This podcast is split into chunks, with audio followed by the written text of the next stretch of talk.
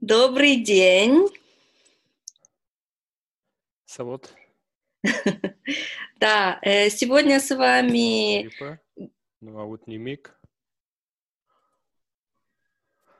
А сейчас? Тумаусь?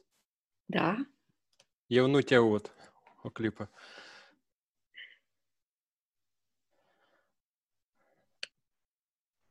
Добрый день, с вами газета «Коэкспрессо Европеан». Я Марьяна Лукрецияну, и у нас сегодня особенный гость, гражданин Республики Молдова Алекс Соловьёв. Привет. Привет, Марьяна. Спасибо, салут. Спасибо, что принял приглашение быть с нами. Я очень рада, мы хорошие знакомые. И довольно часто у нас были такие разногласия вот в наших чатах, можно сказать, да, на Фейсбуке особенно. И я решила вот узнать побольше. Меня очень интересует твое мнение по поводу некоторых вопросов, да, поэтому я решила тебя пригласить, и я надеюсь, что у нас будет очень интересный разговор сегодня. Bun, din start vreau să spun câteva cuvinte referitor că, spre regret, eu nu pot să-mi exprim așa de fluent în română cum eu sunt fluent în limba mea natală, de aceea eu îmi cer scuze pentru că voi vorbi azi rusă. Cu aceasta putem continua. Ok. Прекрасно. Расскажи чуть-чуть о себе. Вот мне интересно, где ты родился, и как было твое детство, чуть-чуть, ну так, чтобы... Окей. Ну, мы из одной эпохи, из эпохи перемен, можно так сказать, то есть я застал еще поздний Советский Союз, так сказать, и рождение независимой нашей страны Молдовы. Родился я здесь в Кишиневе родились мои родители, здесь родились и мои бабушка, и дедушка, и прабабушка, и прадедушка еще по линии отца и так далее. То есть я, можно сказать, полукровка, каких у нас в Молдове много. Во мне есть молдавская кровь, украинская кровь, русская, даже немного немецкой крови. Как во мне. Я думаю, как и очень многих из наших слушателей, то есть Молдова всегда была на стыке цивилизации, на стыке культур. Много народов сюда приходило, оставляли здесь свои следы, оставались, ассимилировались, растворялись. Вот я вот такой полукровка, который родился здесь, учился здесь, вот до сих пор уже 38 лет живу здесь, и здесь вот родился мой сын. Ну, я ощущаю себя частью этой страны. Хорошо, а на каком языке вы говорили в семье? У меня смешанная семья. Родители говорили у меня между собой на русском. Я думаю, можно догадаться, то есть почему вот так вышло. Как правило, какой язык у людей в семье преобладал, из этого уже и проистекало все остальное. То есть на каком языке будешь говорить ты, скорее всего, в какую школу ты пойдешь и так далее и тому подобное. Хотя по линии отца у меня все родственники румыноязычные. Вот очень интересно. Угу. Вот у меня как раз наоборот, да, у меня папа русский. Кстати, вот у него отец полуукраинец, полурусский, а его мать румынка, и у нее тоже родители были украинцы, румынцы, то есть видишь, какая вот смешанность, да, по материнской линии мы румыне, да, то есть это, ну, как-то так. Они между собой, родители, всегда говорили на русском языке, а с нами на румынском языке. Я слышал передачу, где ты об этом рассказывала своим коллегам, Татьяне и Ливию, мне было очень интересно, это многое объяснило, скажем так, твой замечательный билингвизм. Я не могу им в такой степени, к сожалению, похвастаться, как бы я Могу писать какие-то посты на румынском языке. Я учился здесь на румынском языке, например, в школе докторала АСЕМ, например. Там 2 года, вот мы слушали лекции, там ни слова по-русски не было. Вот. Я, не знаю, я 5 лет вот вместе со своей супругой играл в местном клубе Чеу Инди Кынт, где, опять же, ни слова по-русски не говорится. То есть там вопросы на общую культуру, в том числе как бы и румынскую, на знание даже каких-то фразеологизмов, там, обычаев и так далее и тому подобное. То есть я комфортно очень чувствую себя в этой среде, но, скажем так, так сложилось, что вот, ну, вот моя специальность, айтишная специальность, подразумевает все-таки сидение за компом, less communication. Было бы больше, но, наверное, как бы я и, может быть, смог бы вот такое интервью тоже на румынском проговорить. Так и чувствую, мне вокабуляра не хватает для того, чтобы на наиболее какие-то глубокие темы свободно выражаться. Ca să cumpăr ceva la Linela, nicio problemă. Sau să discut, nu știu ce, noutăți din stradă. Dar să vorbesc despre ceva mai dificil, despre ceva metafizic, cred că eu sunt limitat cu vocabular care eu posed. У тебя акцент очень похож на моего отца. Кстати, как и у многих людей, наверное, все-таки, у которых румынский не родной. Да, да. Но отец у меня говорит, конечно, прекрасно на румынском языке. Я думаю, что у него тоже, может быть, очень такие глубокие вопросы. Ему легче объяснять на русском. Но он очень хорошо обладает румынским языком. Хотела тебя спросить, вот русское меньшинство, это реальность в Республике Молдова? Я думаю, это зависит от того, кто и как себя кем ощущает. Это все достаточно субъективно. То есть, если ты захочешь интегрироваться, если ты не будешь чувствовать себя каким-то обособленным, то есть не будешь специально подчеркивать свое меньшинство, ты можешь любых, наверное, высот достичь. Ну, не знаю, пример, наверное, вот... Александр Слусарь, например, который стал вице-спикером парламента, то есть, насколько я знаю, он этнически русский или украинец, я могу ошибаться, вот, ну, человек, который, вот, он не считал себя меньшинством, как бы, вот, он активно включился в политику, ну, это один из очень многих примеров, ну, есть люди, которым, ну, как-то комфортнее находиться в своем, там, замкнутом культурном пространстве, ну, их тоже можно понять, вот, я считаю, что у каждого здесь своя история, у нас, слава богу, есть возможности для интеграции. Хочешь учиться, учись на румынском, на русском. Хочешь там идти в политику, иди, пожалуйста, развивайся. Так что я бы не сказал, что здесь есть искусственный какой-то кокон, какая-то вот прям непреодолимая граница. Это больше связано с психологией, а она уже у каждого человека своя, своеобразная. Да, ну, конечно, вот именно эти психологические вопросы мне тоже интересно понять.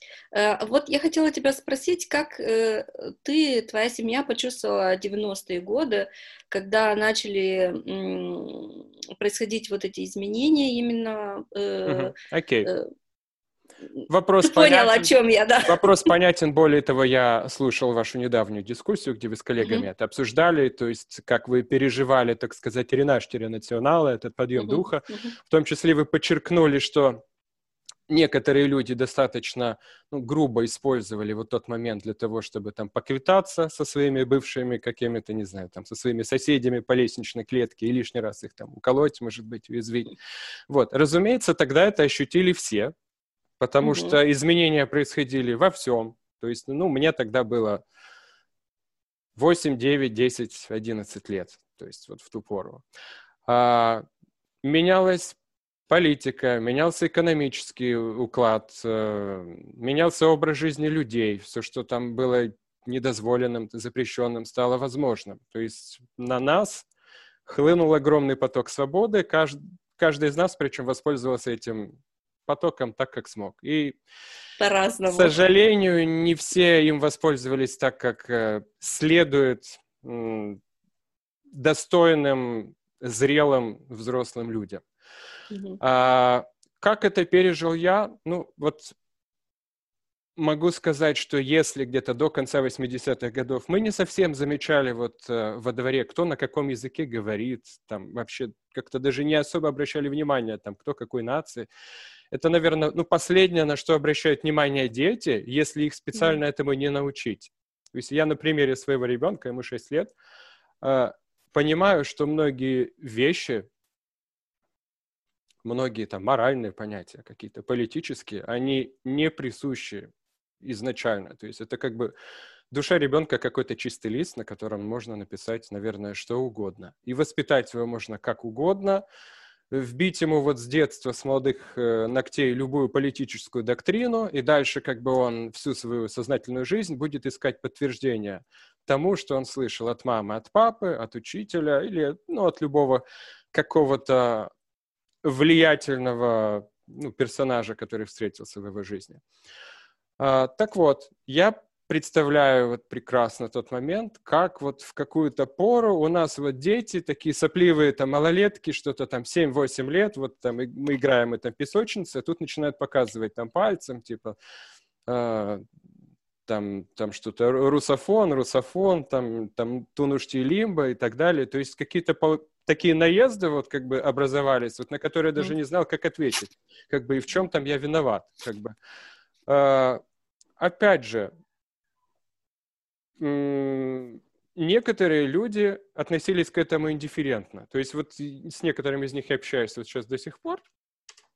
Они как тогда не проявляли какого-то разделения, они не пытались, вот я не знаю, подчеркнуть какую-то национальность, как-то акцентировать это разделение. Так и сейчас не пытаются. Некоторые, я не могу понять, это такая вот, может быть, черта характера, то есть, может, просто вредность какая-то, вот, которая там, не знаю, генетически она унаследована или не знаю, откуда она там берется. Вот они попытались использовать вот эту возможность для того, чтобы уколоть вот какого-то такого же сопливого ребенка, как они. Ну, попытаться сделать ему вот как-то там больно, там неприятно. Не могу сказать, что, ну, сильно меня это как-то задевало, то есть мне это было скорее непонятно. Все мы не знали тогда историю, не знали там политику, подоплеку, скажем так, не знали там ни о каком пакте Молотова-Риббентропа, не знали, скажем так, всей там истории там тысячелетней этого края. Потому сложно было как-то это осмысливать, сложно было на это как-то верно реагировать. Но ты понимаешь фрустрацию молдавского народа? Я имею в виду большинства и румыноговорящих. Понимаешь, в чем дело? Я считаю, что я понимаю, может быть, даже обе стороны в лучшей степени, чем, ну, представители одной или той, потому что в моей семье есть и венетики, так сказать, вот типичные, так и те, вот кто здесь жил там более 100 лет назад, там из крестьян там бессарабских, там есть и те, кого после войны депортировали в Сибирь, то есть я это знаю из первых уст, эти истории, то есть всю свою дальнейшую жизнь как бы я пытался просто, ну, понять вот всю эту историю в комплексе. Вот, не пытаясь как-то занимать одну из сторон. И считаю, что это наиболее правильная позиция, то есть пытаться всю жизнь учиться, пытаться понимать. И, как мне кажется, ну, не пытаться вот по возможности переносить проблемы из прошлого, экстраполировать их на наше время и на людей, которые являются там потомками потомков кого-то, что кто-то когда-то как бы совершил и так далее и тому подобное. То есть есть известная такая фраза, что сын не отвечает за отца, и я считаю, что и не должен отвечать, потому что мы несем ответственность за свои личные поступки. То есть мы отвечаем за то, чтобы вот здесь и сейчас прожить достойную жизнь, уважая своего ближнего, то есть, следуя библейским заветам, можно так сказать. Да, возлюби ближнего своего, независимо от того, что Верит кто-то в это или нет, но фраза, как мне кажется, универсальная и объясняет многое. Как вести себя в сложных ситуациях. То есть относиться к ближнему так, как ты хочешь, чтобы он относился к тебе. Но мы оба согласны с тобой, что вот эти вот все обстоятельства разъединили людей, да, на какие-то группы, вот, и это как-то связано с языком. Безусловно. Да, и... Конечно же. Как ты думаешь, у нас есть еще вариант, чтобы нас объединяло кое-что другое, да, потому что вот эти новые как бы ивенты, да, случились 30 лет назад, и тогда, конечно, вот люди захотели, чтобы они говорили на своем родном языке, чтобы у них была такая возможность, но это разъединило наше общество, и вот мы так и остались, и как-то ищем, не то что ищем, а мне кажется, что из-за этого разъединения нас используют, да, в политическом это так. Обществе. Безусловно. Нас используют, и мы очень много теряем из-за этого. Вот какое у тебя мнение об этом? Вот даже то, что мы сейчас с тобой обсуждаем именно эти темы, а не 10, 20, 30 других, и вот наши зрители заинтересованы слышать именно это говорит, что да, у всех из нас это где-то глубоко и больно очень там под кожей сидит. Но на самом деле это не совсем верно. Как бы что с этим можно сделать? Давай поставим вопрос так. Можем мы изменить историю? Можем мы ее переписать? Можем ли мы сейчас кому-то вот отомстить, кого-то принудить, вот изменить себя, как-то вот, я не знаю,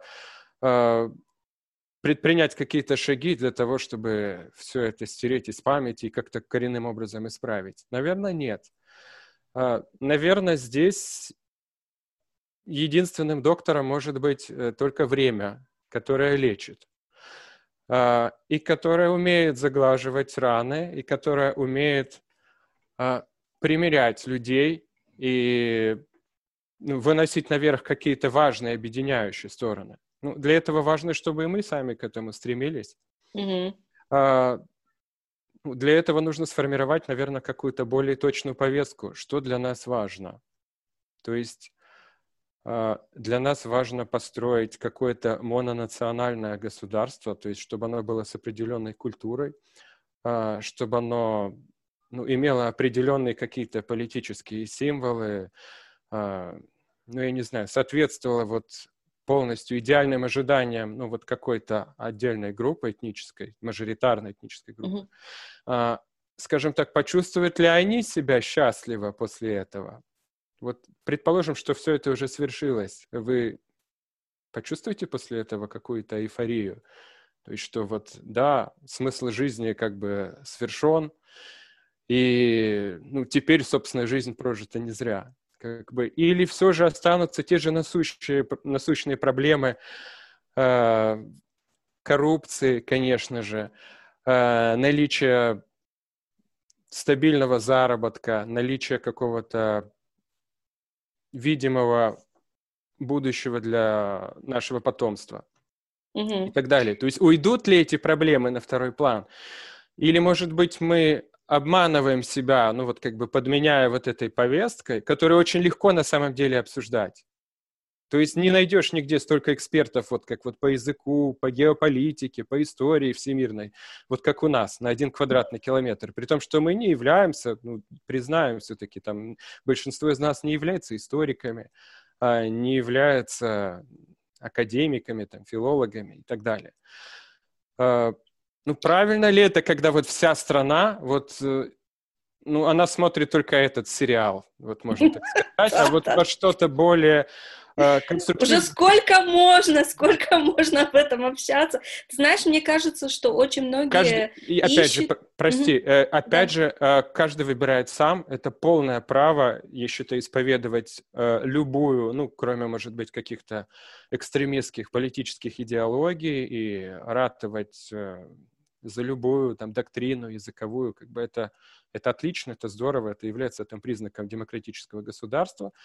Но я пытаюсь просто дать повод задуматься о том, те ли это вопросы, которые нужно решать в первую очередь.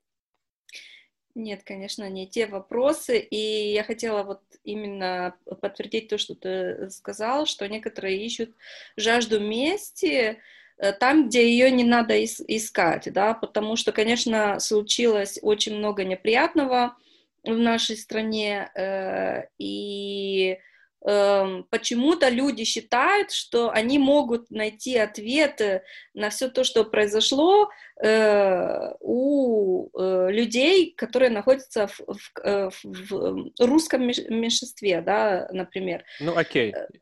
Позволь, я сразу же прокомментирую. Здесь, согласно переписи населения, насколько я знаю, вот именно русского меньшинства, там то ли 4%, то ли сколько. Очень то есть... мало, ну, я даже не могла поверить этому. Нет, а знаешь почему? Потому что здесь как бы их 4%, да не 4% на самом деле. То есть этнических русских, которые действительно там русские себя так вот идентифицируют и являются потомками русских. А ты себя как прописал? Я по национальности... будешь удивляться, но немец. То есть при том, что у меня 1/8 крови, но это формальность в данном случае. Это формальность, потому что... Но себя как прописал, когда они пришли. Нет, потому что у тебя же есть возможность вот выбрать там по отцу, по матери национальность. Да. А если вот отец, вот он тоже выбрал как бы между бабушкой и дедушкой вот именно такую национальность, а она в свою очередь тоже вот такую. То есть формально, да, все правильно, а на самом деле у нас намешано там много кровей. И как я могу себя вот кем-то таким ощущать? Я не знаю. Мне кажется, у нас очень мало даже наберется, наверное, здесь людей, которые могут, похвастаться чистотой крови, как, не знаю, как выражался Волан-де-Морт в «Гарри Поттере». Вот. Очень-очень много полукровок. Тут, наверное, уже смотря, кем ты себя ощущаешь, так как бы какая культура там тебе ближе. Вот. Если русских здесь 4%, почему тогда встает здесь вопрос о том, что они чуть ли не до сих пор, вот 30 лет спустя, заполняют там все медиапространство, и чуть ли их не знаю, сотни тысяч и в общественном транспорте, и на базаре, и в магазине, и где угодно. То есть тут есть какой-то парадокс.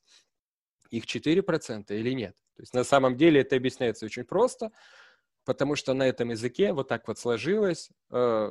Общаются до сих пор и гагаузы, и евреи, и болгары, и украинцы. Это объясняет все. А их записывают вот почему-то в русские, там, в русскоязычные. Там, большинство из них в России никогда не были и не связывают себя вот с этой страной. То есть об этом же тоже стоит задуматься. Вот видишь у нас если ты заговоришь по-русски в общественном транспорте, там же тебя тоже могут записать как бы в русскую, там, несмотря на то, что у тебя фамилия Лукрецияну, например.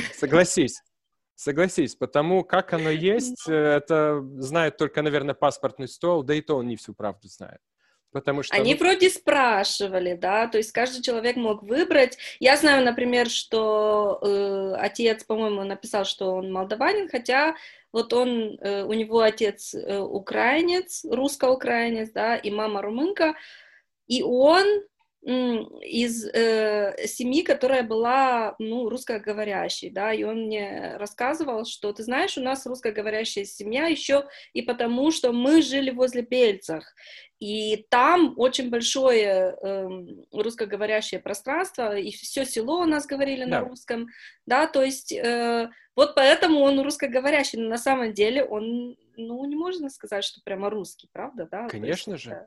Да, здесь очень много национальностей используют этот язык как лингва франка, правильно я выражаюсь, да, то есть как язык межнационального общения, и вряд ли стоит это ассоциировать конкретно с Россией, там, с политическим режимом, который сейчас есть в России. Правильно ли это? И переносить это, не знаю, связывать это...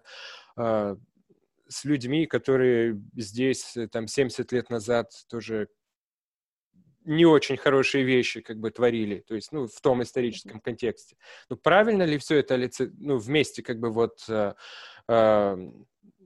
отождествлять? Это, конечно, с одной стороны, нет. Это очень просто, понимаешь? Конечно. Это очень просто, это для того, чтобы не заморачиваться и найти объяснение каких-то очень сложных проблем, которые у нас сейчас есть. Ну, проще вот показать пальцем, не знаю, на меня вот, например. Вот, наверное, вот проблема в том, что он не может вовремя там закрыть рот или, не знаю, или, нет, или заговорить с бухарестским акцентом. Вот можно я удержаем спуск, я упоцем эксприм. Дару ночи контекст.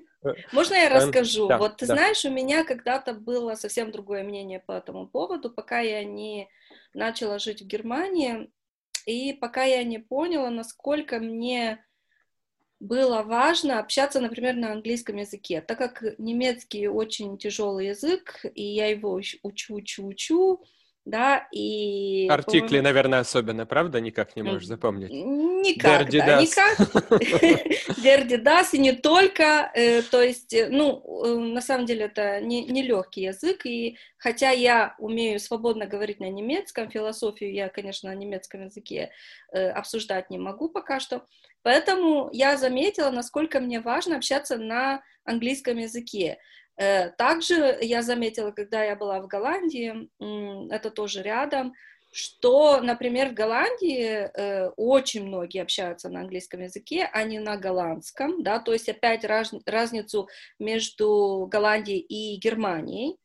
И я заметила, что для голландцев это окей, и они очень много от этого выиграли, да, потому что очень много людей к ним приходят учиться в их университетах, не так много, как в Германии, например, да, потому что они открыли, то есть они были наиболее открытыми использовать какой-то межнациональный язык для того, чтобы притянуть к себе больше там иностранцев, туристов и так далее. И это помогло стране развиться. В то же время Германия была более закрыта к этому, да, поэтому они чуточку в этом потеряли, и сейчас вот они наверстают, они разрешают общаться на английском языке. Хотя немцы все знают английский язык, но притворяются, что его не знают. Мы все об этом смеемся, да, у них такой симптом. Что я этим хочу сказать? Что я заметила, насколько важно вот иметь вот это вот, иметь такой шанс разговаривать с очень многими иностранцами на одном языке. И это я заметила не только с английским, это я заметила с русским языком, когда я встретила тут граждан и сделала с друзей из Украины, из Польши, из, кто еще у меня там, Белоруссии, из России, да, и мы все общаемся на русском языке. И вот тогда я начала совсем по-другому смотреть на языки вообще, да, то есть для меня как-то, не знаю, появилось такое понятие, боже мой, да, это же так прекрасно, и на самом деле тут с языком ничто не имеет связано, да, то есть это Конечно. Просто язык, да. Это инструмент. Вот, это инструмент общения.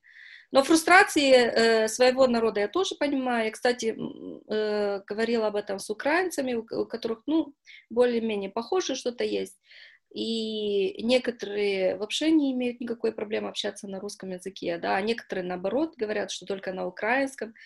Вот. Но, конечно, выйти из страны и чуть-чуть пообщаться с другими людьми, с другими странами, это очень сильно помогает понять, что язык — это только...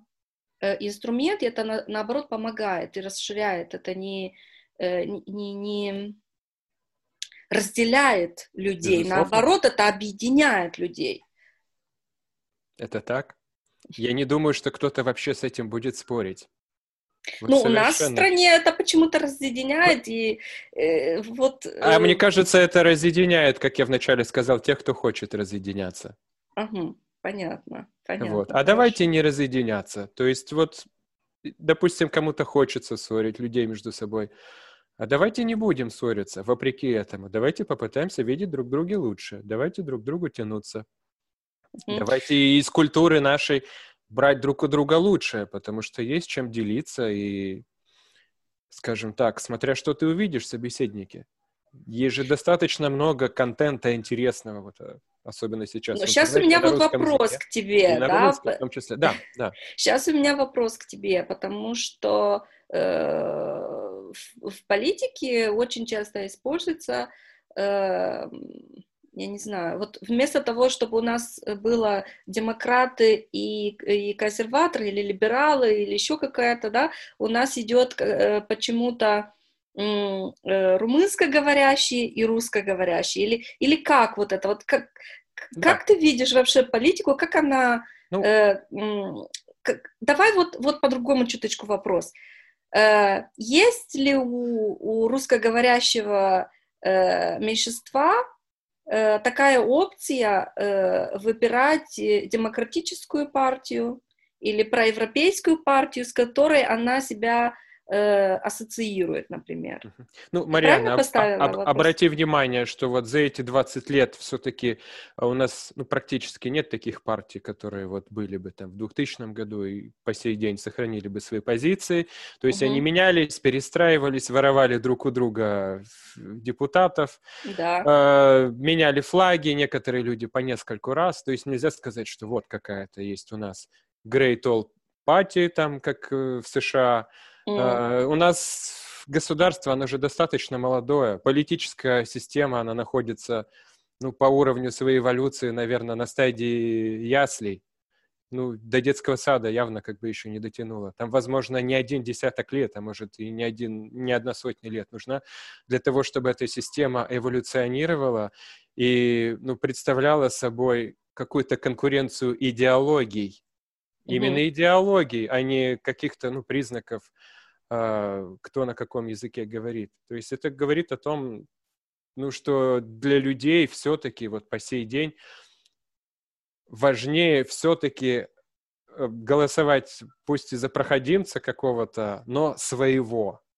И, скажем так, пренебречь каким-то профессионалом, но он для тебя чужой. Ты не можешь, вот твое сердце, оно его не принимает, и ты не можешь за него голосовать, потому что ты будешь чувствовать себя там, предателем там, своей культуры. Это совершенно неправильно, на мой взгляд. И это то, что заставляет нас бегать вот по этому кругу уже три десятка лет.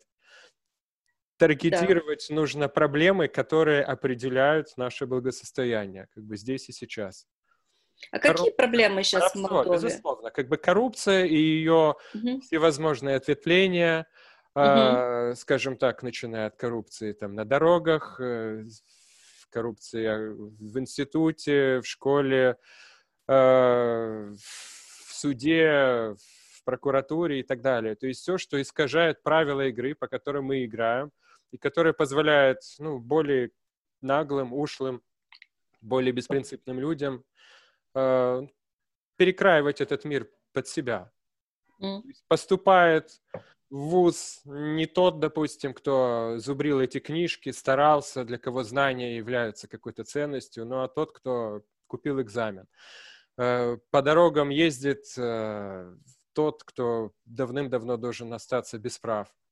И продолжают там совершать наезды на пешеходов и создавать там ДТП, портя нам всем кровь. Беззаконие, да? И так далее. То есть, или ты ведешь какой-то бизнес, не знаю, вкладываешь в него свою жизнь, там, свою душу, у тебя его отжимают, потому что могут. Причем это может быть твой же какой-то там односельчанин, там, баштинаш, деломож, стромож, и тебя вот эта мысль греет, что тебя там унизил и обокрал вот твой же, человек.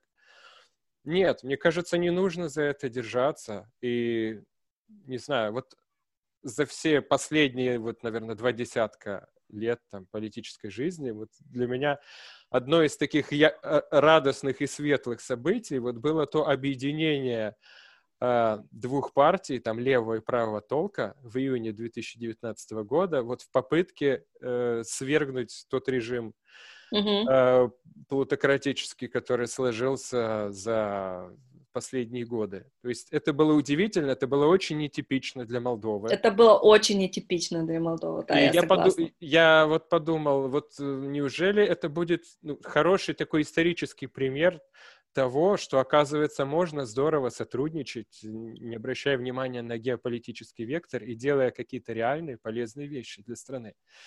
Очень жаль, что этот эксперимент, он продлился всего лишь там 5 месяцев, там испугались одни и вторые, обвинили друг друга там во всех грехах.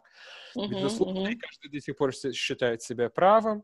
И потом скатились обратно вот в это уютное болото, то есть играть дальше с шулерами, с которыми привычно, с которыми можно улаживать вопросы, так сказать. Но, мне кажется, это показало, что да, эта политическая система, она может эволюционировать, и она может быть основана на принципах каких-то, то есть которые не делают исключения для своих, там, для чужих, еще бы то, для кого бы то ни было. То есть, когда вся страна вот объединяется, ну, в попытке найти правду, узнать ее наконец, там, правду там, о краже миллиарда, наказать вот тех, кто был в ней виновен. Отлично. А если смотреть, вот кто сейчас на политической арене, есть вообще такая возможность? Опять же, я следил за вашей страничкой и как бы понимаю, как бы в чем видите выход вы, и отчасти в этом как бы даже согласен. Я вижу проблему в том, что у нас, к сожалению, весь вот практически политический класс наш, это люди, которые в той или иной степени были у власти. Вот кого ни возьми. СРР, если их не было у власти, потом они говорят, что нету как хорошо, опыта. Либо нету опыта, либо они были у власти. Безусловно. И это, кстати, объясняет, почему вот в том числе такие вот шмекеры до сих пор вот попадают в парламент. Ну, потому что их считают профессионалами, и часть вот наших сограждан считает, что это более важно, чем вот какая-то такая вот святая простота и идеология. То есть многие считают, что это им, наоборот, только затруднит выживание вот в наших условиях непростых. То есть вот пусть лучше будет вот этот шмекер, но мы привыкли к нему, мы знаем, во сколько и поскольку ему там денег заносить в конверте. То есть лучше пусть он останется у нас как бы у власти. Тоже, опять же, неправильно. Это объясняет, почему ничего не меняется годами. И я боюсь, что в результате этих выборов тоже ничего, скорее всего, принципиально не изменится, потому что на сцене одни и те же актеры. Вот. А если мы хотим, чтобы актеры были другие, мы должны более быть требовательными. Мы не должны давать второго шанса тем, кто его не использовал, тем людям, кто запятнал себя или своими личными поступками, или сотрудничеством с теми, кто запятнал себя. По-моему, это справедливо. И если ты закрываешь пальцы как бы на... ну, не знаю, или каких-то непрофессионалов, там, или каких-то прохиндеев, там, сомнительных. А вообще без пятна бывает такое в Молдове? Вот незапятнанных, да, и с опытом бывает? Есть такое вообще? А откуда взяться, скажем так? Они могут взяться, но для этого нужно провести, ну, так называемую люстрацию всего политического класса. То есть и все, кто был там у власти, там, в 2010-е годы и раньше, кто там способствовал вот созданию олигархического государства, там вот брал под козырек, там переходил вот в эту партию правящую, ну потому что там было комфортнее, как бы в первую очередь сами люди должны от них отказаться. Это нужно вот понять, разобраться, каким образом эти люди выигрывают выборы в районах. Вот как так происходит? Мы с тобой можем вот сколько угодно об этом рассуждать в Фейсбуке, можем говорить умные вещи, но кто станет президентом, там, кто пройдет в парламент, это ведь решают люди, лацара, которые каким образом они голосуют, мы не знаем. Возможно, они таким образом пытаются выжить, просто выжить, и у них нет вариантов. Как бы сейчас ты не проголосуешь за там правильного кандидата, а завтра ты останешься там без работы, и твоя семья будет без средств к существованию. Вот, нужно понять, есть правильный кандидат, который может поможет тебе завтра с работой, да, а есть кандидат, который, может быть, все изменит, конечно, и потом у всех будет работа, конечно, то есть это смотреть и как, short-term, long-term. Конечно, но мало кто привык вот ради long-term рисковать своим сегодня. Хорошо, если у тебя еще есть чем рисковать, а когда ты там оставлен без средств, сложно таких людей обвинять, вот даже тех, кто голосует там за гречку с тушенкой. Вот мы над ними можем смеяться, вот мы бы так вот не сделали, разумеется. Вот мы сидим с вами там в Фейсбуке такие, ну, более-менее сытые, там, пока довольные, как бы, не знаю, там, ближайшие, там, 20-30 лет, дай бог, нас это не коснется. Но эти люди, ну, наверное, их очень жестоко вот судьба загнала своими ударами в такую ситуацию, что они вынуждены продавать, как библейский персонаж, вот свое право первородства за чечевичную похлебку. Это ужасно. И мы тоже, наверное, за это отвечаем, если мы себя считаем какими-то, ну, более продвинутыми ребятами, что ли. То есть нужно в этом разбираться. Почему? То есть люди, дошедшие до нищеты, вот они продают себя, они идут стоять в каких-то палаточных этих городках там за 500 лей в день и изображать там какое-то типа гражданское общество. Ну, здесь знаешь, нужно их не обвинять, нужно понимать, почему так происходит, и устранять первопричину. Ему очень часто нравится быть так, виктимизировать себя, да, то есть на самом деле не так все плохо у всех, но окей. Я другое хочу тебя спросить, вот чуточку идти от темы, но остаться, да. Я знаю, что ты работаешь в сфере IT, и эта сфера на самом деле очень хорошо... платится за границей, скажем да. так, она позволяет чувствовать себя комфортнее, чем в других сферах. Это так. Да, но я имею в виду, что с этой сферой ты мог бы очень легко пойти работать в другую страну, да, в ту же Германию, например. Почему вот вы с семьей решили остаться в Молдавии? Ну, исходя из того, что, вот как я говорил, у меня есть немецкая кровь, я, наверное, еще... может, более 20 лет назад мог бы какие-то попытки предпринять, чтобы поехать туда учиться, может быть, и жить. Безусловно. И раньше гораздо даже, чем вот волна эта миграция началась. Но вот как-то так сложилось, что я, ну, вот такой домосед, я, ну, верю до последнего вот в то, что что-то изменится. Как-то так. Я достаточно консервативный, наверное, человек. Вот как-то учился там в одной школе, в одном вузе, работал здесь вот в одной организации коммерческой 14 лет, между прочим. Ну, тоже как бы... Нельзя сказать, что прям огромный срок, но и не все могут таким как бы похвастаться. Вот. Теперь вот в сфере IT как бы работаю. Естественно, были какие-то возможности куда-то уехать, но я и не ставил себе такой цели. Ну, возможно, что я и не такой требовательный. Ну, для меня важно... быть в контакте со своими близкими, родственниками, друзьями, вот со всем, что я привык. То есть здесь, ну, нету здесь моря и гор там из-за исторической несправедливости сложившейся. Ну, окей, но здесь вот, да, наша такая вот природа, она родная зато. Люди добрые, терпеливые, трудолюбивые, очень хорошие, то есть с которыми можно найти общий язык. Ну, вот со всеми плюсами и минусами. Ну, это мое. Я не буду, конечно, клясться, там, что вот я здесь как бы там останусь, там, погром. Вот, ну вот пока так. То есть вот здесь у меня растет ребенок, он пойдет здесь в школу. То есть пока мы не планируем, конечно, и дай бог, чтобы не приходилось там куда-то уезжать. Притом вот что я, что супруга, конечно же, вот мы... Ну, супруга вообще там 6 иностранных языков знает. Я там английский, как бы, плюс IT. Да, естественно, могли бы где-то устроиться. Но вот что Бог послал, как бы, вот работаем работу здесь. IT, опять же, позволяет выполнять удаленно работу, как бы оставаясь здесь. Как бы тоже достаточно важное сочетание.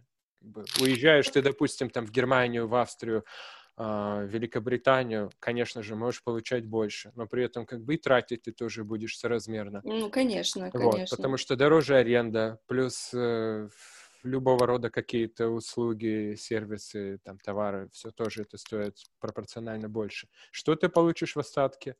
Ну, получишь много там хлопот, и примерно тот же финансовый выхлоп. Давай про IT, я спрошу, вот наша коллега Татьяна Буянина записала вопрос для тебя. Да. Она попросила тебя спросить, как ты видишь дигитализацию в Молдове, и почему дигитализация в Молдове настолько медленная, да, и почему, например, некоторые вещи, там, документы, да, и все такое нельзя Если ты об этом знаешь, но я думаю, что ты знаешь, да? Я не то, что знаю, как бы это то, чем я занимался, то есть я работал в IT-департаменте коммерческого банка, то есть занимался автоматизацией процессов.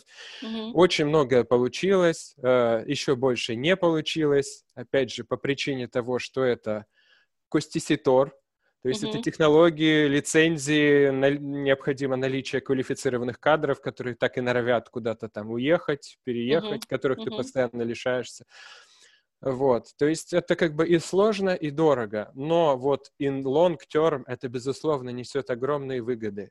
То есть отказ от бумажных каких-то документооборотов, от каких-то митингов face-to-face, то есть все это высвобождает сотни, там, тысячи человека часов, которые можно потратить на что-то более умное, там, на развитие, как бы, вот...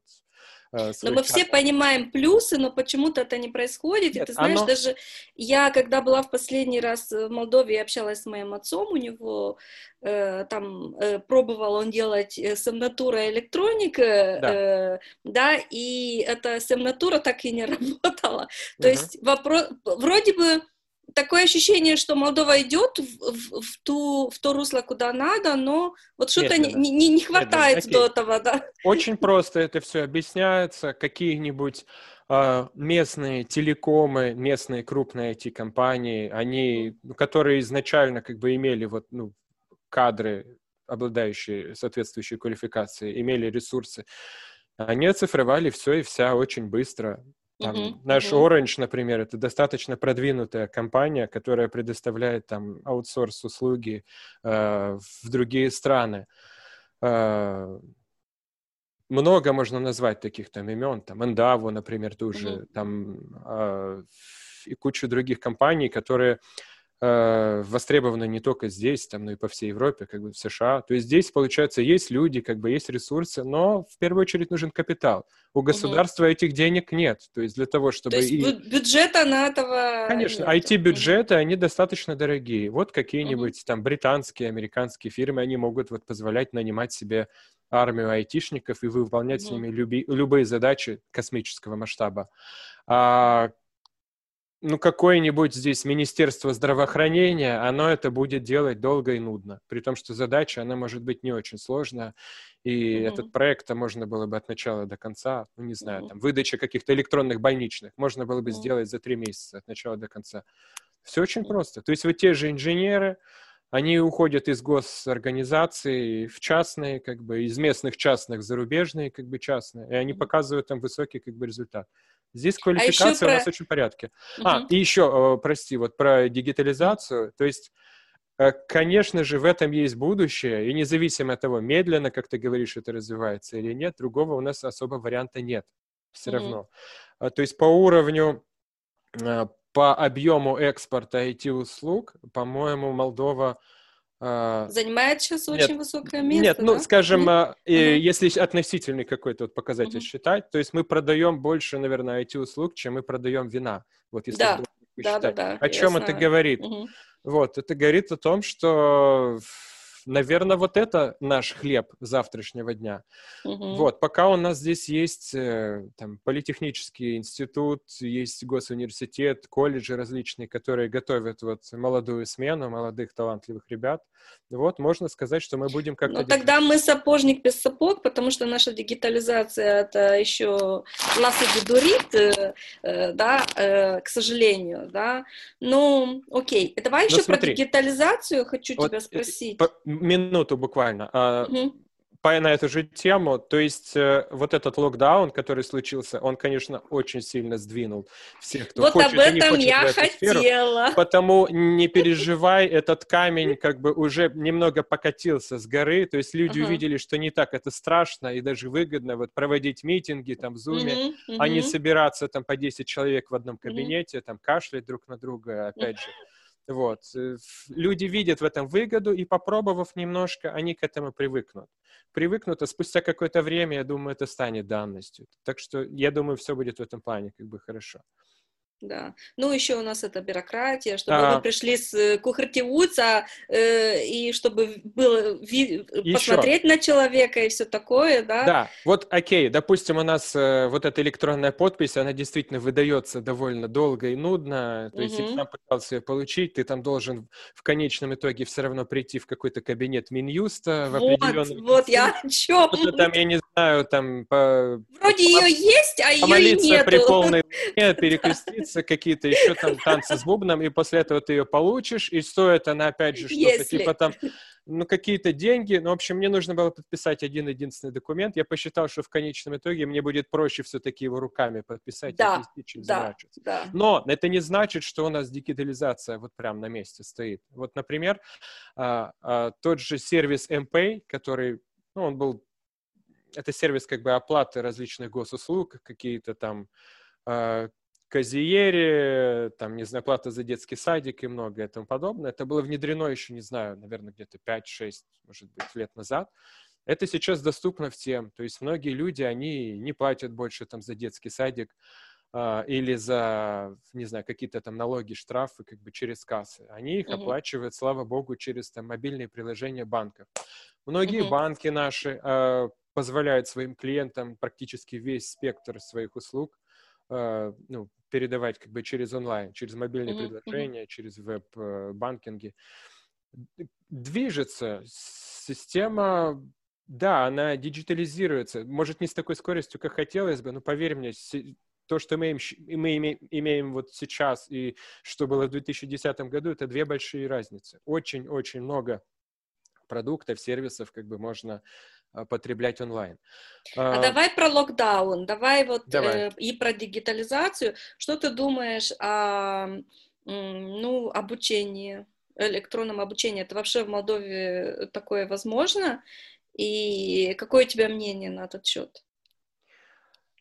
Если говорить о классическом обучении, школьном, например, то есть определенная страна к этому не готова. То есть если почитать, что пишут родители во всяких там родительских группах, там в Фейсбуке, то есть понятно, что все они растеряны, и они, и учителя, они не понимают, как бы, что там будет дальше, правила меняются каждый день.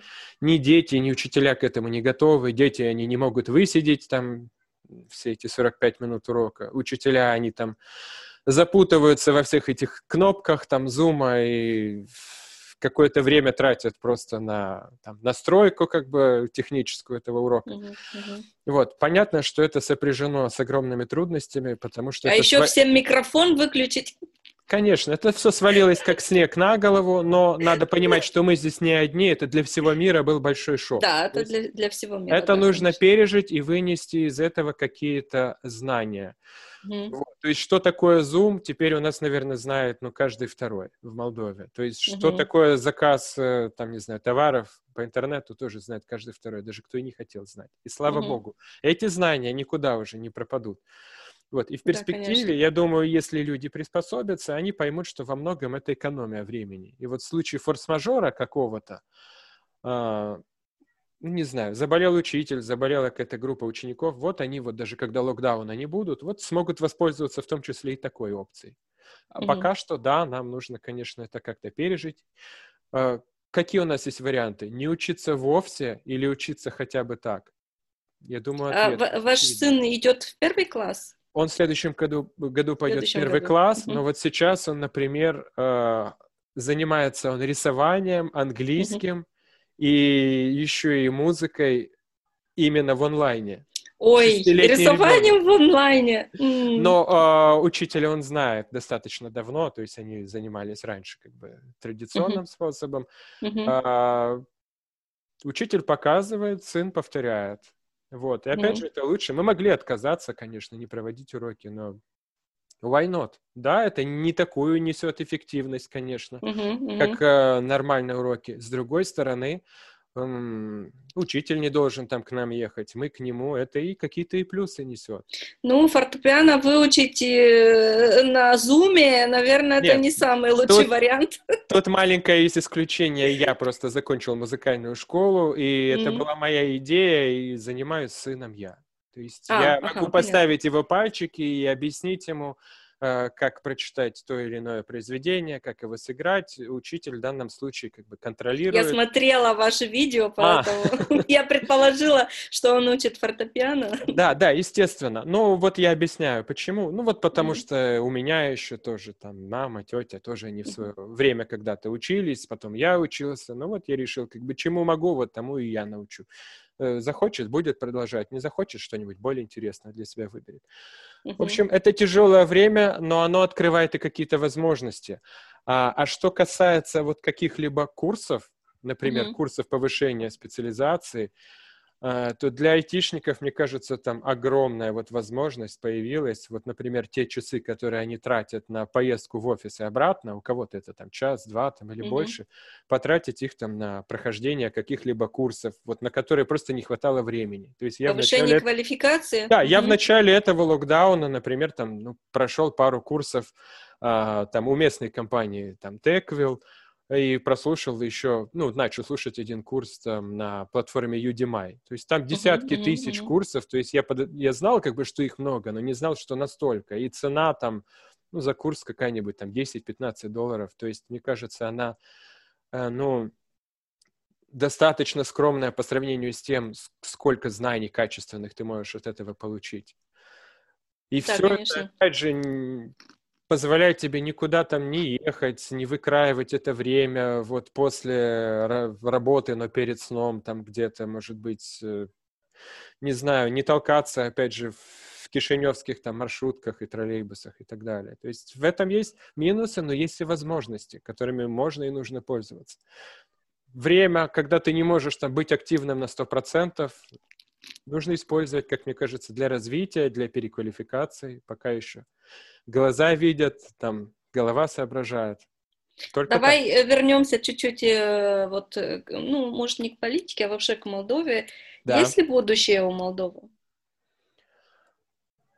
Ну, я не Ванга, конечно, чтобы говорить, как оно будет на самом деле, но определенно, вот, ну, страна... Это как ты чувствуешь, да, потому что у каждого из нас свои чувства, да, тут да, не то, чтобы прорицать, да. Понимаешь, здесь есть предпосылки, то есть все, что нужно, как бы, для жизни, то есть есть государство, есть население, есть, ну, не самый, там, может быть, благоприятный, там, климат, территория, есть определенная какая-то политическая культура, правовая культура, опять же, не самая лучшая. То есть, да, здесь можно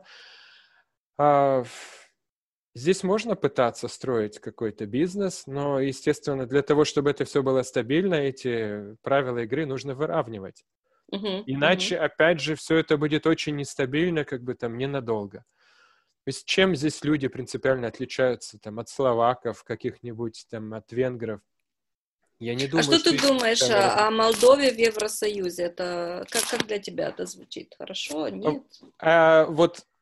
Я, скажем так, вот слышал вашу дискуссию, вы там сказали все вот заранее, я добавить даже ничего не могу к этому. Нужно выравнивать, не знаю, Молдову до уровня Румынии, Молдову до уровня Евросоюза, чтобы они сравнялись, а не пытаться, скажем так, быть вот как кто-то, кто уже является членом Евросоюза. То есть дело же, наверное, не только в самом статусе, но и в том, что за ним стоит. Что нам нравится в Европе? Давайте подумаем, что нам нравится. Порядок, ясные, четкие правила игры, благоприятный инвестиционный климат, надежные какие-то вот бизнес-партнеры, с которыми можно иметь дело, справедливая более-менее юстиция. Может быть, по частям вот стараться это воспроизводить. При том, что сам Евросоюз, он, по-моему, ровно такие же требования к нам ставит уже который год. Вы должны преобразовать юстицию, вы должны выполнить такое-то, такое-то домашнее задание, причем не формально, а де-факто. То есть, вот да, вы должны здесь соблюдать права человека. Ну и причем не выборочно, вот, ну, кого-то там соблюдаем, а кого-то нет, а это должно идти от души. Это должно быть универсально, безоговорочно. То есть, вот когда вы к этому... придете, вот, получается, вы и станете тем, вот, кем хотите. Потому будущее есть, но, как написала Сара Коннор в «Терминаторе», there is no fate. То есть мы свою судьбу пишем сами. Конечно, да. Это так. Сами творим. Вот еще вопрос от моей коллеги Наталья Кукош. Она спрашивает тебя, как ты ищешь для себя информационные каналы, какие это каналы в Молдове, что ты читаешь, и вот как ты выбираешь, что, где читать или что смотреть, да, потому что сегодня есть, ну, очень много разных вариантов. Угу. Что ты смотришь, что читаешь? Расскажи нам, пожалуйста. Окей, ну я скажу тебе. Я с детства очень любил читать, то есть, ну, где-то вот с 4 лет вот я начал читать вот самостоятельно книжки и с тех пор как бы не успокаиваюсь. Правда, вот последние, к сожалению, там лет там 15-20 я вот гораздо вот больше в процентном соотношении читаю какие-то комментарии, какую-то документацию, какие-то там новостные дайджесты. Вот вместо, например, там художественной литературы, вместо там Шекспира, Эминеску, как и мы все, там, мы сами тоже так же делаем, да? Понимаешь, на самом деле, может быть, мы чересчур даже в это как бы погружаемся, потому что для того, чтобы понять, что происходит, тебе же не обязательно 5 раз в день читать новости. То есть я потом понял, что ты можешь читать их с тем же успехом там раз в неделю, там, не знаю, 2 раза в неделю. И при этом ничего особо не изменится. То есть ты сможешь вот выхватить основные, ну, как бы, элементы из этой новостной ленты, да, и понять. Вот. Опять же, всю жизнь я читаю в интернете, я где-то с конца 90-х годов, не знаю, телевизор я, наверное, смотрел только в детстве, вот можешь представить себе, когда это было, и потом, может быть, немножко там MTV и MCM, но это, естественно, для меня не какой-либо источник информации, да и очень для многих, как я считаю. То есть в основном, конечно же, это интернет, это разного рода блоги, новостные сайты, и в том числе еще и комментарии. То есть для меня вот картина полностью складывается из каких-то вот неотесанных вот даже таких вот свидетельств очевидцев, которые написаны там с какими-то орфографическими ошибками, но там можно почерпнуть очень много интересного, на самом деле. То есть вот мой любимый жанр — это малый жанр, не какие-то лонгриды, как бы, вот, не знаю, там в комментах порой можно выяснить очень много интересных вещей, там убедить, может быть, кого-то или самому что-то узнать. То есть, конечно же, это всегда был интернет, ресурсов много. Опять же, не могу говорить про какой-то конкретный. То есть, если как нет? Вот мы в прошлый раз говорили, я не знаю, если ты смотрел, о пропаганде фейк-ньюс, особенно фейк-ньюс, конечно. Как от этого уйти? То есть на русском языке что есть хорошего почитать в Молдове, чтобы вот... Я скажу сразу, что это как умение распознавать, я не знаю, фальшивое золото или фальшивую дубленку или что бы то ни было. Это нельзя сказать, вот ты пойди в тот магазин, там всегда будет все окей. Там сейчас может окей, а через год нет. Это же приходит с опытом. Да, я сам работал в журналистике, не политической, правда, то есть я писал заметки там для местного компьютерного журнала, когда еще был студентом.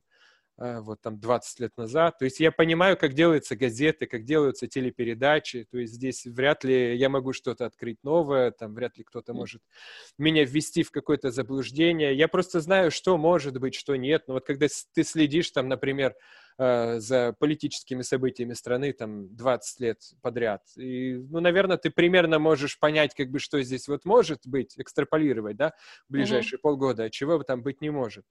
И какие-то вот выбивающиеся из общего ряда вещи, ну, естественно, я начинаю тогда перепроверять, смотреть в других источниках, а что там было. Потом выясняется, что первоисточник новости ведет там на Panorama.pub, там на какой-то реальный источник там таких специально сделанных там фейк-новостей и так далее.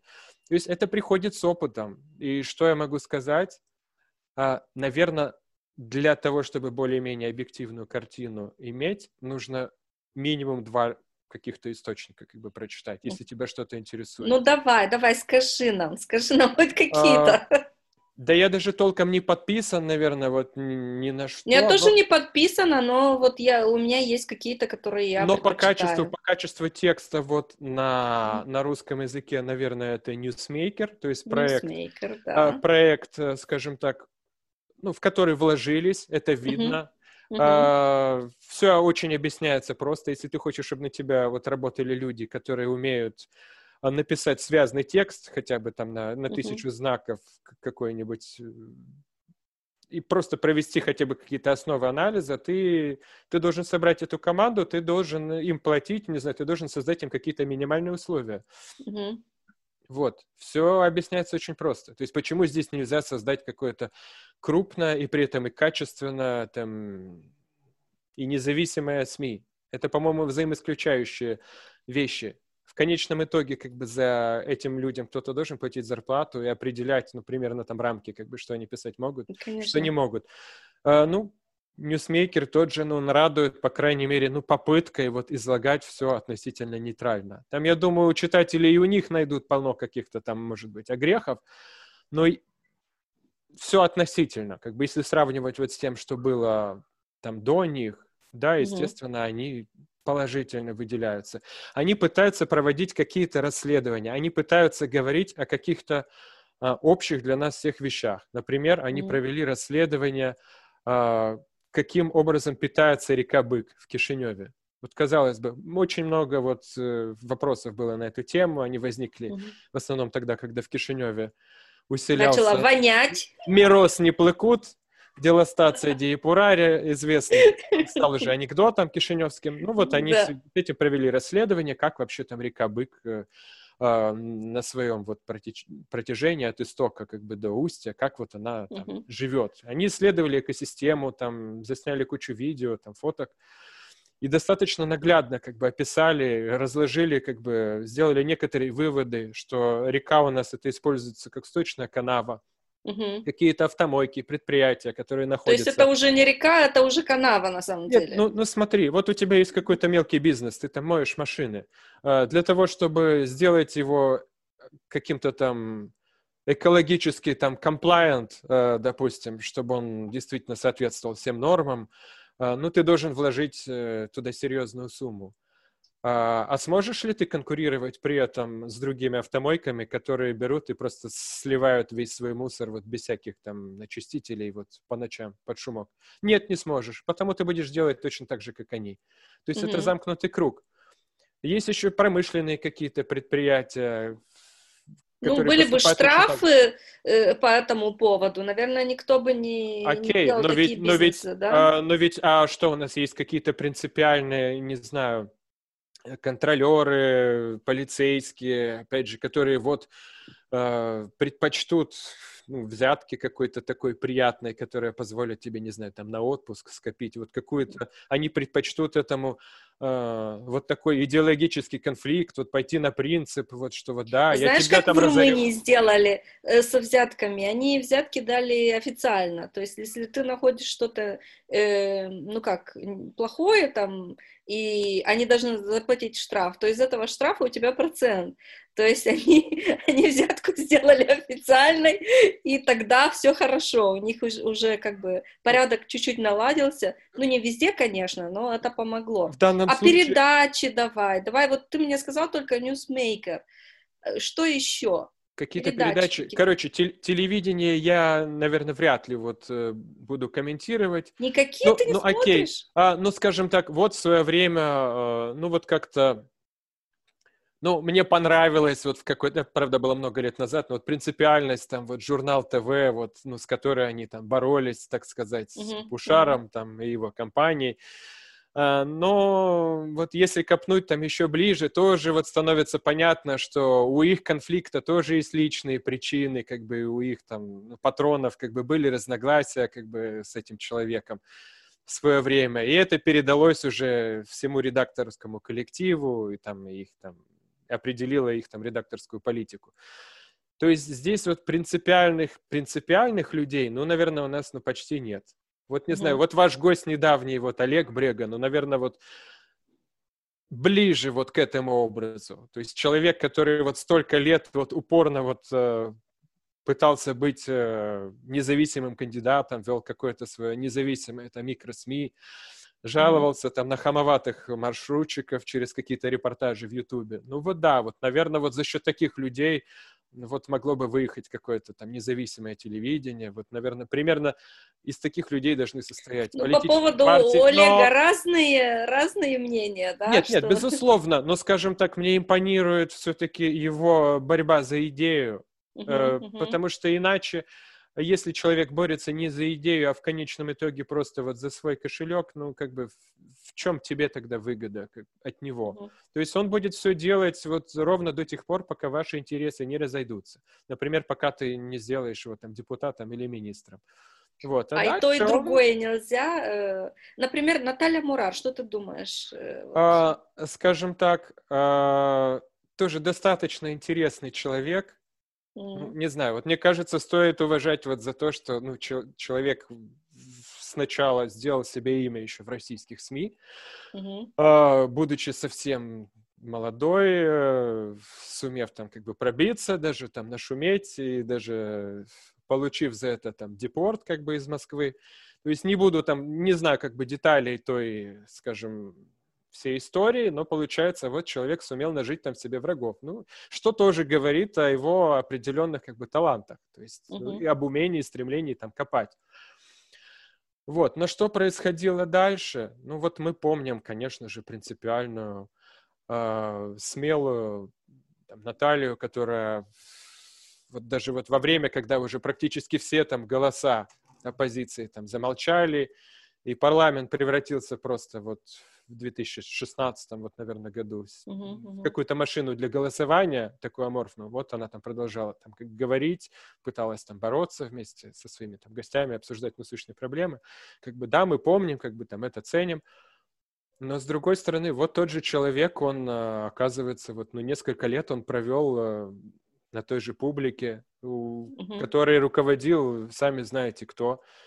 Получается, она тоже комфортно себя чувствовала, я не знаю, она не распознала или не захотела распознавать, как бы, что ну, приличным людям ну, там не нужно было даже начинать. Личное с профессиональным, да, это не всегда совмещается. Мне этот канал не нравился с самого начала, при том, что многие вот видели его каким-то олицетворением свободы, но вот но по многим манипуляторским там приемам но было видно, что здесь дело нечисто, это стало ясно там через 2-3 года. Ну, когда уже скрылось, кто является его конечным бенефициаром. А еще чуть позже вот те же люди, которые были там рупором правды и демократии, стали оттуда уходить почему-то один за другим.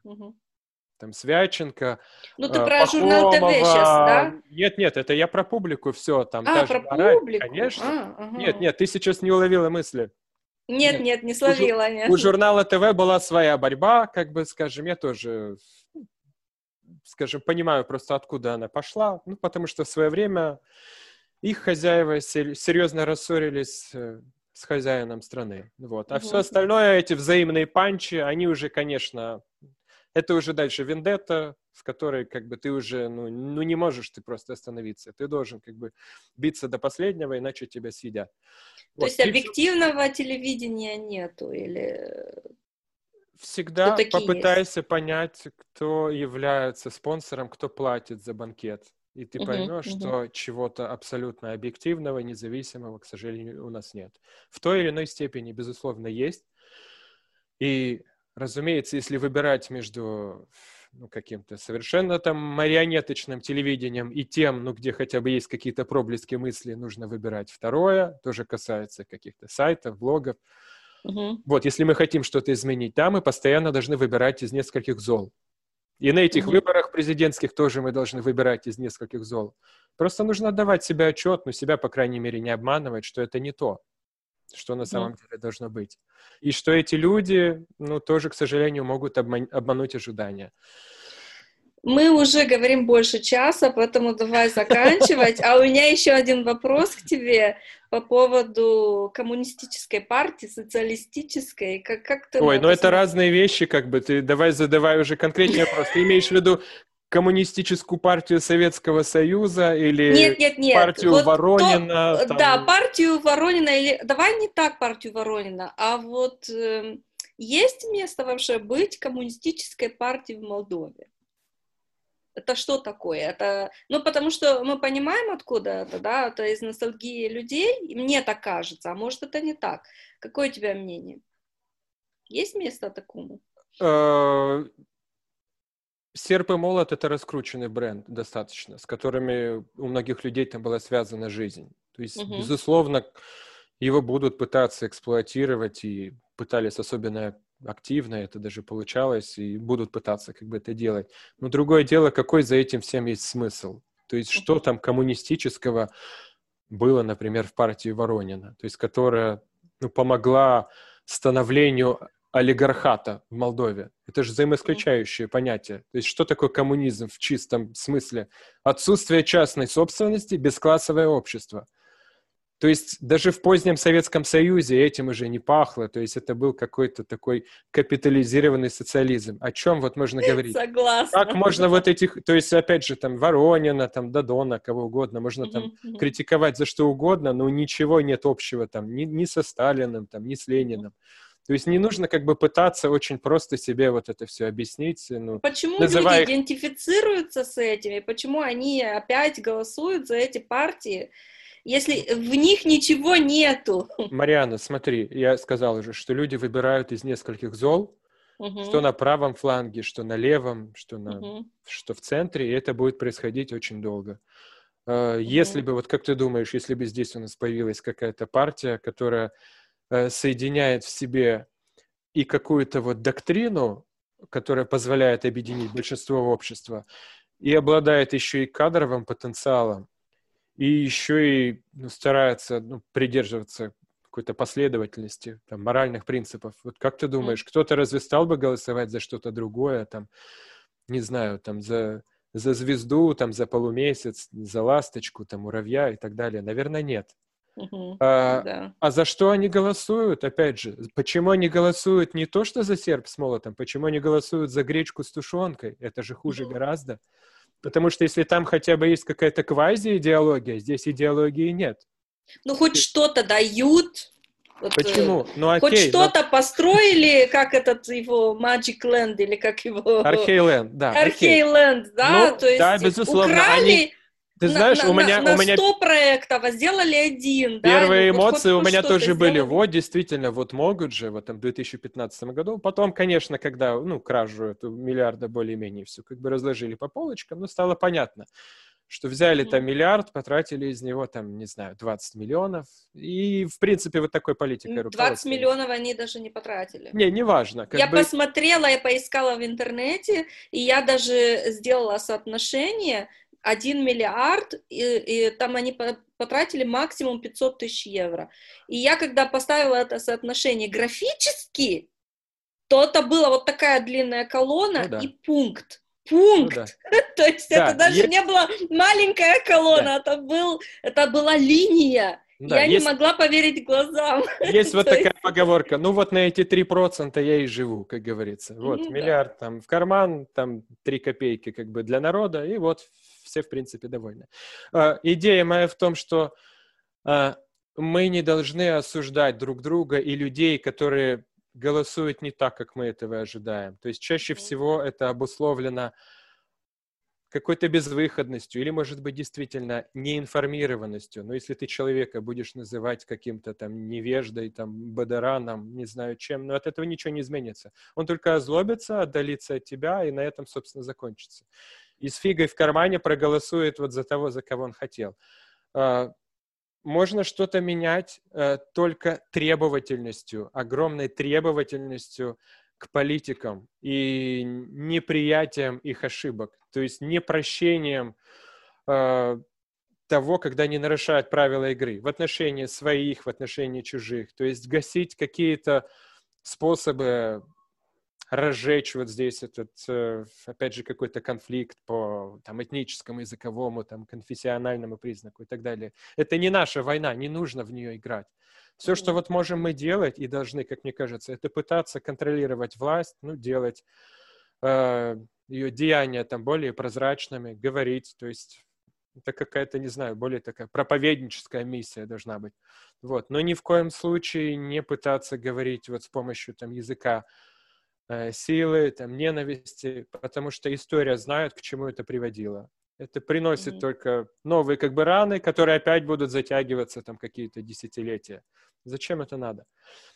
Ты не задала мне один вопрос, ну, как бы, которые я хотел бы как бы задать сам себе, как бы, вот, а что я, например, я делаю для того, чтобы у нас что-то изменилось? Я хотела, кстати, спросить про тебя про активизм, да, вот, потому что, ну, ты ясно. Говоришь, надо быть активным, да, что значит быть активным, если ты активный? Ну, смотри, политически активным я бы, может быть, стал, если бы здесь, ну, нашлась в кои-то веки какая-то партия, где был бы не один, не два, но какая-то группа людей объединенных. Есть политическая активность, да. Есть вот... Конечно, гражданская, да, считай, такая бытовая, можно так сказать. Вот политику я бы, может быть, пошел тогда, когда это имело бы смысл. Здесь, как мне кажется, это значит, ну, просто самого себя тоже как бы закопать и говорить не то, что ты думаешь, и голосовать не за то, во что ты веришь, скажем так. Ну, иначе ты просто вылетишь как бы из этой партии и так далее. То есть, мне кажется, не самый как бы лучший путь для тех, ну, вот, кто пытается верить в какие-то идеалы, в принципиальность. Ну, я по мелочи, например, пытаюсь рапортовать какие-то вот бытовые проблемы у нас вот в близлежащих кварталах, вот как-то там разбитый асфальт, неработающие фонари, какие-то там прохудившиеся трубы и так далее и тому подобное. То есть я этим начал заниматься вот более-менее активно где-то год, вот полтора назад. Для этого есть сайт, правильно? Я вот понял, смотри, что есть сайт. Сейчас сайт есть. Вот ты говоришь, у нас нет диджитализации, но вот у нас на сайте Примарии Кишинев МД появилась такой вот подраздел «ЕУ». Кишинев МД, можно понимать, и как, да. Как European Union, лично довольно. Вот, то есть там ты можешь посылать петиции, прилагаешь фотки, что вот здесь, например, там асфальт поломанный, или здесь не убрано, одно, другое, третье. И вот эта петиция поступает вот в некий workflow, попадает она к сотрудникам Примарии, и вот ты знаешь, я поначалу не верил в это вовсе, но на одной улице, где вот вот я расспрашивал очевидцев, там 10 лет не было света. Такой квартальчик, там метров 200 где-то вот на Чеканах я живу. Там в один прекрасный день, ну где-то прошло, наверное, месяца 3, может быть, после того, как я написал эту петицию. Мне на нее не ответили, ничего. Это было даже до появления платформы. Я именно на бумаге вот пошел, напечатал, отдал вот с подписью, вот заморочился, как бы отдал вот такую петицию. И там появился свет. Поставили такие лампочки, экономные LED. И я сам удивился. То есть там, в принципе, было опасно ходить, как бы, что пешком, что на машине. А вот кто-то все-таки сделал. И получается, что проблема была, может быть, не в том, что им жалко или нет средств у предприятия Лумтех городского. А никто ничего не делал. Люди проходили, но как-то они не знали, кто это должен был делать. Я сам там ходил достаточно долго. Я надеялся, что это сделает кто-то. Я даже не знал, с чего начать, вот, с какого боку подойти, кому жаловаться, там, на деревню дедушки. То есть, ну, вот как-то я там порасспрашивал в интернете, позвонил туда-сюда. Как-то вот, когда я понял, как это работает, и отправил вот эту петицию, то есть, вот, в конечном итоге я понял, что я попал куда надо. И я стал нажимать на эту кнопку как бы дальше. И вот где-то из 20 вот разного рода петиций, где-то половину, рано или поздно, но они устранили. Меня это, к сожалению, до сих пор, конечно, там убивает, что по некоторым вопросам они, вот, например, на одном перекрестке у нас темно исторически. Мы там ходим, рискуем, там, не знаю, споткнуться, ноги поломать. Ну, вот не знаю, там темно, потому что вот потому, как-то не поставили там фонарь. Я пишу, вот рассмотрите возможность осветить этот вот перекресток. Мне ответили, типа, ну, сун конектати рецели электричи. Как бы, ну, окей, как бы, и что я с этим должен делать? И проставили петицию в статус, типа, там, солюционат. Вот как это понять? Амрамас ферреплика, как говорится. Что ты будешь с этим делать? Это, может быть, я, вот, и жильцы должны подводить туда какие-то кабели подземные? Вот что вы этим хотите сказать? Вы можете это хотя бы рассмотреть через год, там, через 2, ну, хоть как-то в какую-то долгосрочную перспективу это перенаправить? То есть встречаются... Смешно, но не смешно, да? Да, но ты знаешь... Солуционат! Да, да, вот самое интересное, то есть вот эта Примария, которая, она тоже еще, она не привыкла работать по-новому, они привыкли давать какие-то отписки формальные, они не понимают, что вот то, что ты пишешь, это видит вот сейчас, там, не знаю, весь интернет. Я вот могу там, тебе после этого Zoom-митинга, например, показать такую петицию, ты увидишь вот воочию, как вот реагирует наша бюрократия на на подобного рода заявления.